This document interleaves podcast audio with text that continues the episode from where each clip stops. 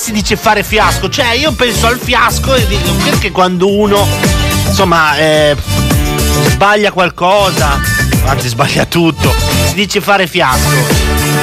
E ho la risposta. Allora, tutto arriva da il signor Domenico Biancolelli, che era praticamente un attore bolognese nato nel 1636, che praticamente durante un'esibizione con un monologo, c'era già Zelig all'epoca, a Bologna, eh, fece un bono- monologo appunto sul tema del fiasco, il fiasco, proprio il fiasco di vino. A quanto pare non fece per niente ridere il pubblico.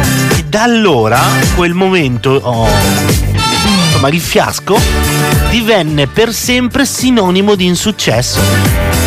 Fare fiasco, cioè pensa un po', nessuno si ricorda di questo Domenico Biancolelli diventato famoso perché ha fatto fi- fiasco, il primo vero fiasco, o comunque il fiasco più fiasco di fiaschi.